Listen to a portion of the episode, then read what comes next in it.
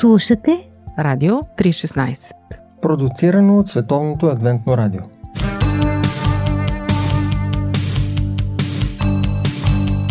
Да видиш невидимото с очите на сърцето. Упражнение по вяра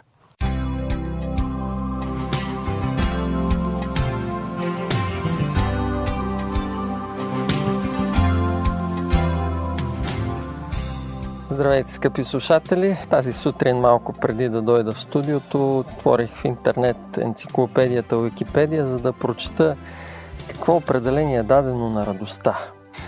И прочетох следното. Радостта е положително чувство, емоция, свързана с вътрешно задоволство, при повдигнато настроение, екзалтация, вълнение и възбуда. Радостта обикновено е временно явление по повод дадено събитие, което предизвиква желание за веселие, смях и празнуване.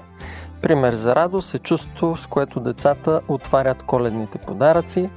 Много често се използва като синоним на щастие. Това беше определението, което прочетох.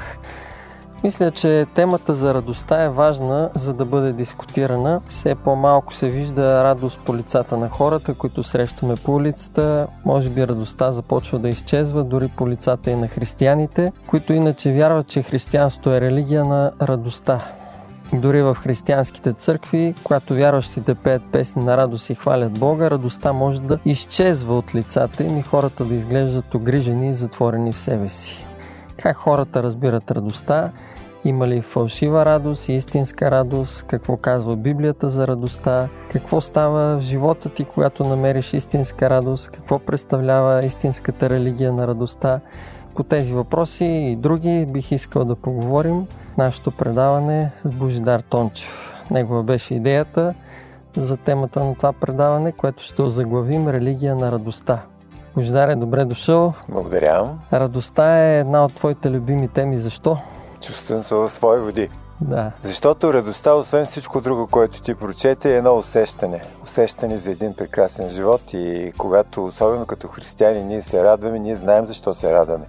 Ние не се радваме само на материалните блага, което не е за подценяване, но има много по-висша радост, радостта в надеждата. А между другото се сещам за този стих, радвайте се в надеждата. Ще продължим след малко по темата Религия на радостта. Останете с нас.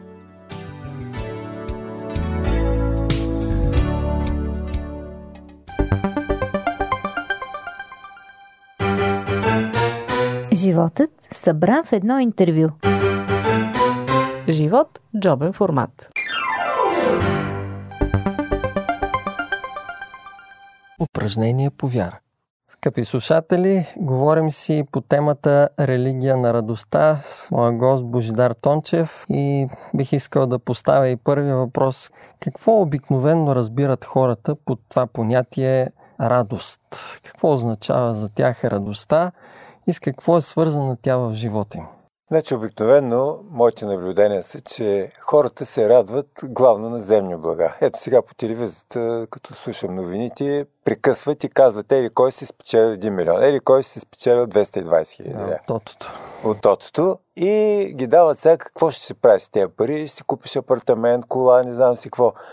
Практиката обаче показва, че в държавите, където стандартът е супер висок, примерно Швеция или Норвегия, там тези северни страни, самоубийства са най-много. Което макар да мисля, че радостта не е някакво понятие свързано с земни блага, това е някакво вътрешно преживяване, свързано с някаква ценност на система. И обикновено, понеже нали, говорим за, на практика, на практика хората се веселят на сватби, на тържества, на банкети, повдигат се настроението, даже по някой с алкохол и смятат, че за да се усмихваш и да пиеш алкохол и да си весел, това е радост. Радостта е някакво дълбоко вътрешно преживяване, свързано с ценност на система. Така да, го чувствам аз си мисля, че днес хората са изключително много подвластни на чувствата и зависими от чувствата и за тях радостта е преди всичко чувство и нищо повече. Ако нещо стимулира, провокира тези чувства, които изпитват себе си като радост, тогава е добре, те изпитват радост. Но ако няма нещо, което да ги разпалва, няма никаква радост и радостта се губи. И други някои бъркат радостта с емоционалното при повдигането на себе. Примерно един човек може да се засмее от един вид смешен. Но това не е още радост. Когато срещнеш един близък човек, който не си виждал няколко месеца, и той ти хлопне на вратата или ти звъни на звънеца, ти се радваш искрено вътрешно от сърце. Виждаш, да. Ти се усмихваш, но не е достатъчно да се усмихваш. Ти го приемаш с душата си, с сърцето си. И затова си мисля, че един от проблемите е, че хората търсят удоволствията като радост и това да стимулира в тях чувството на радост. И така се превръща в една голяма индустрия, Бизнесмените разбират, че стимулирането на чувството на радост у хората е добър бизнес и го експлуатират. Открият все повече начини да го стимулират. Кога можем да говорим за култ към радостта? И именно този бизнес с удоволствията във всяка сфера, било то смартфони, компютри, компютърни игри, телевизионни програми и шоута, кога можем да кажем, че има фалшива религия на радостта? Ами, аз си спомням, не знам ти дали си спомняш, преди години имаше един разказ за един а, човек, който отишъл при лекар, за да се посъветва а, какво трябва да направи, за да му е по-весело в живота, да му е по-така приятно. И лекарът му каза, ще отидеш да гледаш един цирк, там има един клон, казвал му името, и когато го наблюдаваш, ще видиш как той ще ти разнообрази, ще ти развесели. Ми, за съжаление, казва, аз съм толкова. А, култ към радостта. Да, наистина а, фалшивите неща в живота могат да имат привидна премяна на повод за радост.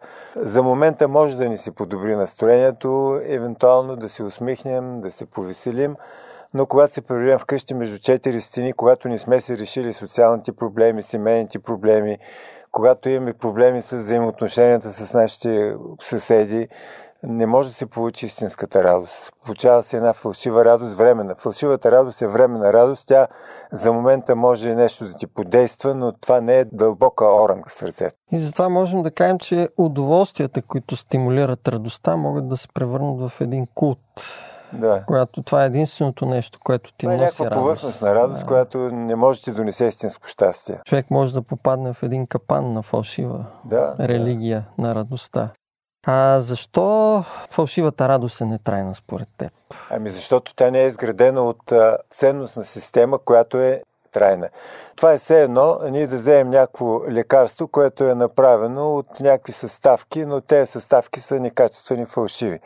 И външно може да пише на етикета ей какво си, но когато ние ги приемем тези лекарства, те са фалшиви, защото в основата си е фалшификат. Радостта, когато е повърхностна, когато не е задълбочена, когато не е на базата на някаква трайна основа, тя може да ни подведе и ние да се заблудим, че примерно материалното облагодетелстване може да ни донесе щастие. Но практиката показва, че много милионери не са щастливи, защото ни прекъсват в един страх живеят. Наблюдава съм и нещо друго интересно. Има християнски общества, християнски общности, които подгряват радостта. Има проблем с една присторена радост. Кое е погрешното в това да насилваш себе си да се радваш? Радостта а, правя разлика между обикновена радост и радостта на християнина. Християнина винаги поставя божествената ценностна система на първо място и всичко след това е подчинено на тази божествена ценностна система. Ако ние се радваме на повърхностни явления, които само за момента ни доставят някакво удоволствие, ние не живеем този живот, който е от сърцето, който извира от божествените принципи, които са залегнали в сърцето.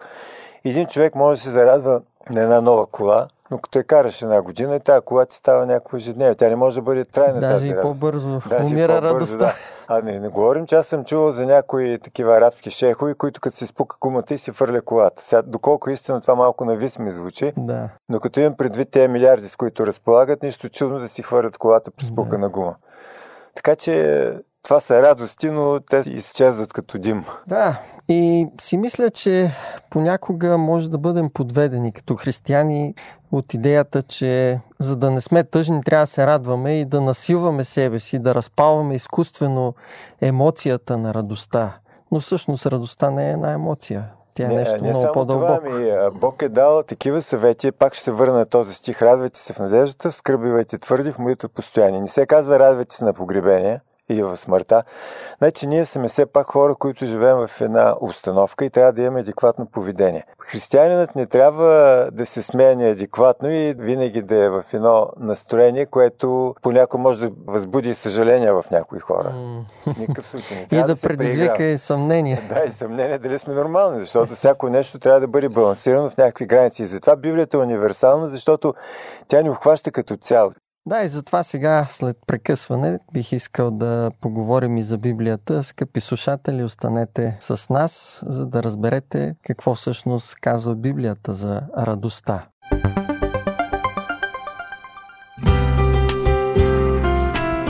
Семейство, любов, ценности, проблеми, всичко това в семейното предаване на Радио 316 по Пантофи.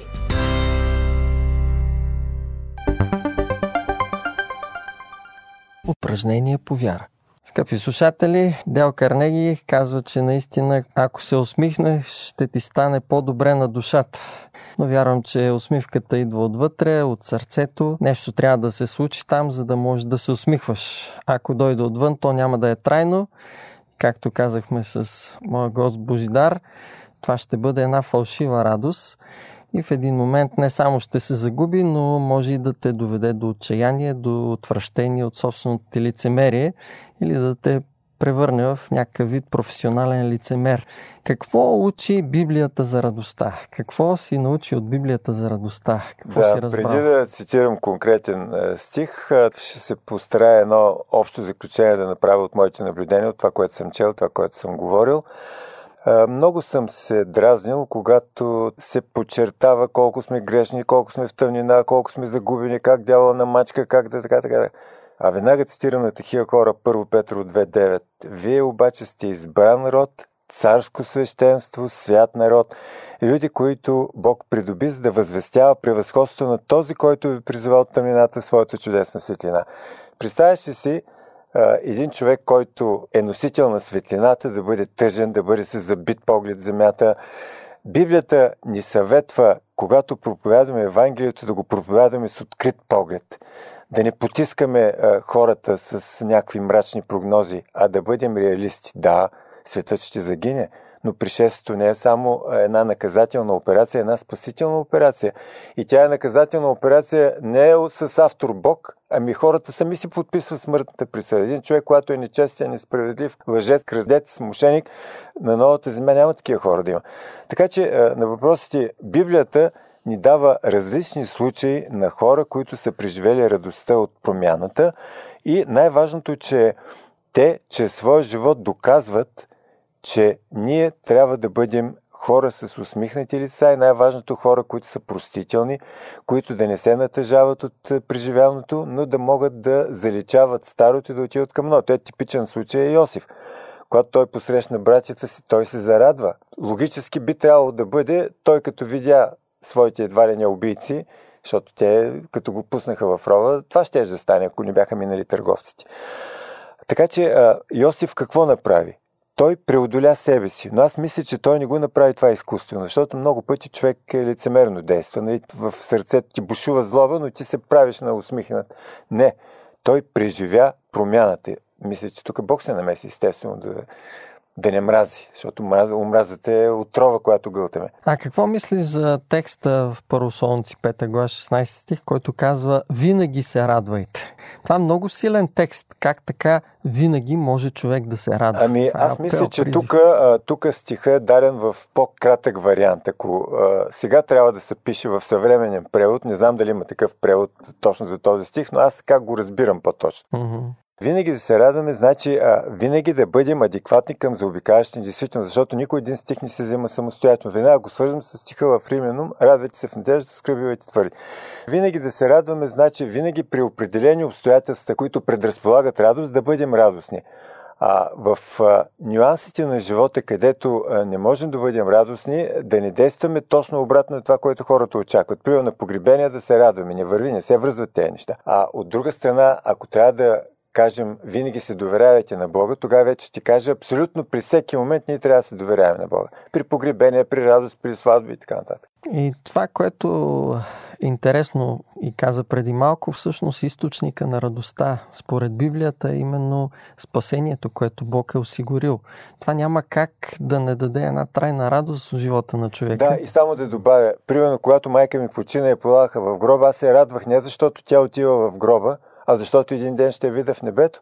Тоест, радостта също е адекватна на заобикалящия живот. Аз се радвам за бъдещото събитие, не за смъртта. Смъртта е сълзи, смъртта не е радост. И тук, за да потвърда твоята идея за това, че ние трябва да четем винаги Библията в контекста на нещата, Павел казва, че Бог ни е определил не на гняв, но да получим спасение чрез нашия Господ Исус Христос. И тогава всъщност той казва, винаги се радвайте. Нашата да. радост винаги проистича от това спасение. Има и друг един стих, който ми е интересен. Той е в първото послание на Петър, първата глава. Там Петър казва, че се радваме с неизказана и преславна радост. Как разбираш това понятие това? е висшата степен на описанието на ситуацията радост. Християнската радост, Християнската истинската радост. радост. Да, както а, примерно златния стих на Библията, Бог толкова зависите. Колко толкова? 5 кг, 20 кг? Да. Нали, няма мерна единица. На радостта няма мерна единица. Така че думата преславна радост значи максималната радост, която може човек да изяви. Благодаря на Бога. Mm-hmm. И а, Петър всъщност говори в контекста на това определение за преславна и неизказана радост отново за спасението, че ние сме пазени от Бога за спасение, готово да се открие в последното време. Точно така, да. Тоест, това е източника на истинската радост. Божията жертва чрез Исус Христос на кръста и спасението, което ни осигурява То. Какво означава Бог да бъде източник на радостта и как на практика става това според теб? Значи, първо ще направя разлика между преживяванията на хората, които не вярват в Бога и хората, които вярват в Бога. Така не е много приятно да се говори за погребение, но този случай ми идва Виждал съм хора, които се държат по един неприемлив начин на погребение. Те вече загубват човека, но когато ти не вярваш какво ще стане след това, ти изпадаш в изключително трагично състояние. Писъци, крясъци, отчаяние, до самоубийства някои се стигат. А при Бога какво се получава? Хората, които вярват. Един човек, който вярва и губи свой близък, също страда. Аз не мога да кажа, че Бог ни дава чак толкова така сила, че ние въобще да не, да не страдаме, да не изпитваме болка. Да, ние изпитваме. Но въпреки болката, ние си казваме, да, този човек аз го загубвам, но аз вярвам, че този човек ще го видя един ден в небето, където няма да има сълзи, където няма да има така.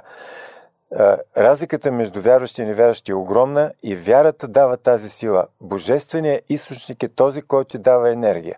Ако акумулатор ми се изтощи, аз няма да го оставя на слънце, там от слънцето да се зареди, отново и да го сложа в колата. Аз ще го включа в контакта, нали, в зарядното устройство. Източника, да. В източника. Така че, когато имаме проблеми, ние веднага се насочваме към източника. Когато нещо се отклоним от а, истинския прав път, Христов път, това значи, че и нещо примерно и някакво страдание изпитвам, това значи, че аз трябва да направя едно преосмислене на живота си, къде съм сбъркал, не съм ли достатъчно се молил, не съм ли насочил своите мисли винаги към Бога, по-човешки съм се опитал да греша, защото, за съжаление, много често ние Бога го оставяме като резервен вариант. Нали? Уж се молим, ама бе, Господи, това е моето желание. Нали? Даваме акъл на Господа как да ни помогне. А мисля, че тук той ни е дал достатъчно мъдрост как да постъпваме, но когато ни ни достига мъдрост, ние трябва съответно да се насочваме към него, както каза апостол Яков. Да, и в а, потвърждение на това, което споделяш за връзката на човека с Бога чрез молитва, бих напомнил, че онези думи а, винаги се радвайте са свързани преди тях, мисля, че Павел казваше, непрестанно се молете. Да, да, това не значи денонощно всяка минута, но нашият поглед, нашата мисъл винаги трябва да е свързана с Бога. Mm-hmm. Когато вървим по улицата, когато вършим своята професионална работа, подсъзнателно ние винаги трябва да си мислим за Бога, който винаги може да се намеси по всякакъв начин, всяка една минута в нашия живот. Да, и на практика радостта всъщност идва от връзката с Бога, от да, молитвата. Да, и тук да. бих цитирал още един текст от Теремия 15 глава 16 стих, където пророк казва, като намерих Твоите думи, изядох ги и Твоето слово ми беше радост и веселие на сърцето. Да, защото то претворява Божията радост, просто те прави да бъдеш щастлив. Радостта и щастието са много такива близки понятия. Скъпи слушатели, ще продължим след малко. Останете с нас. Говорим си за радостта, религията на радостта. с Бождар Тончев.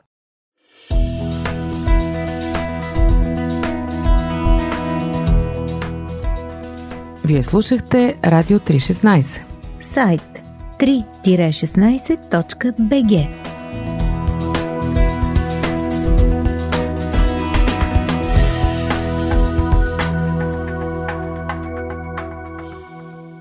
Упражнение по вяра. Скъпи слушатели, разбрахме, че има фалшива религия на радостта, има истинска, тази, която Библията описва.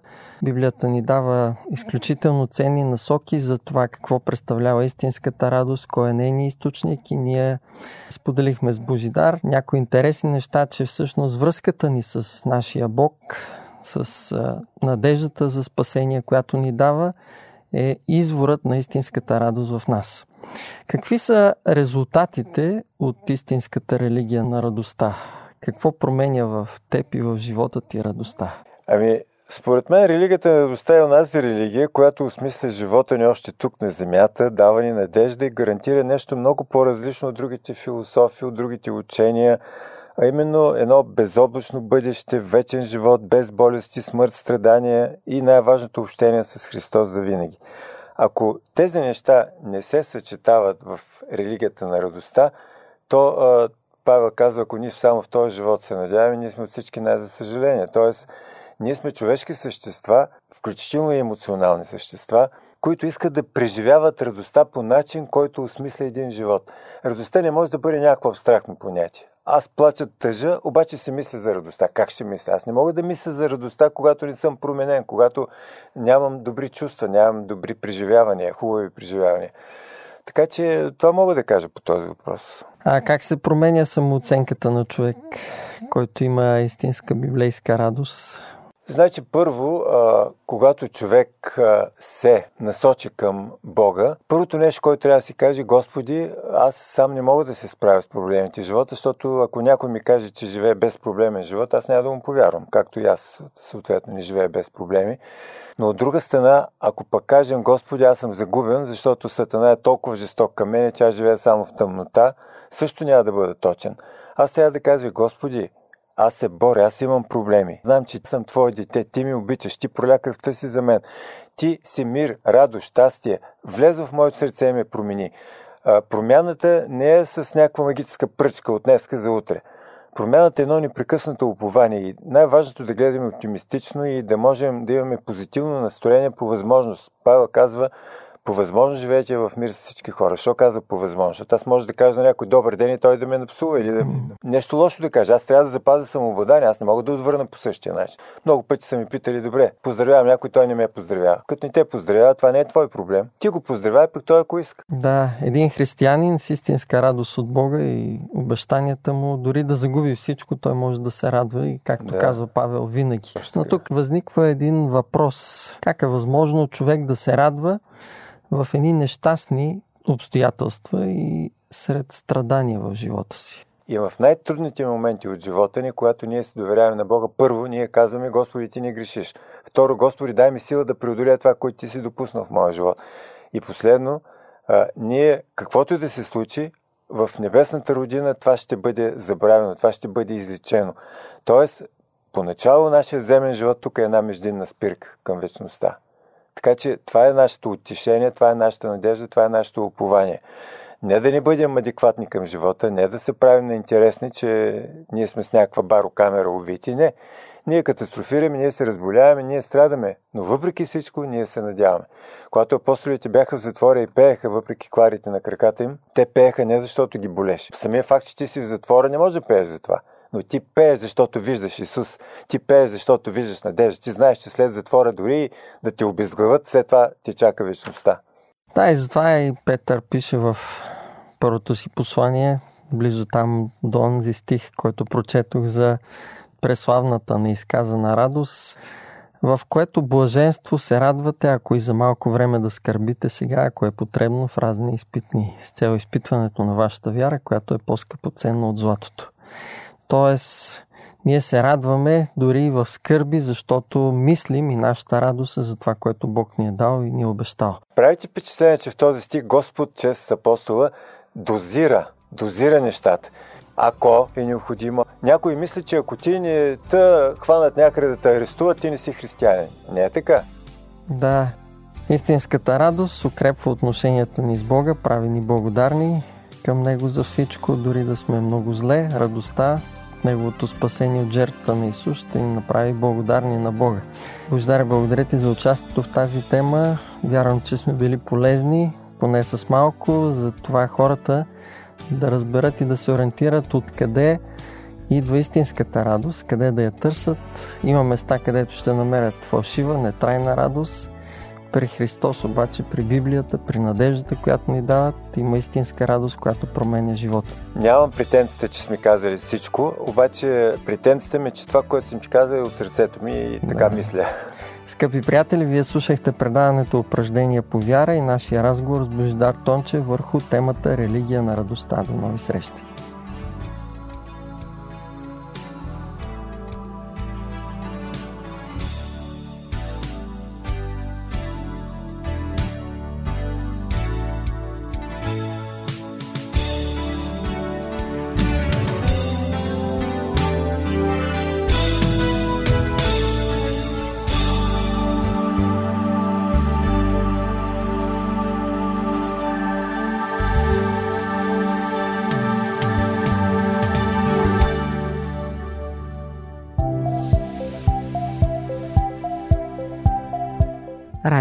316.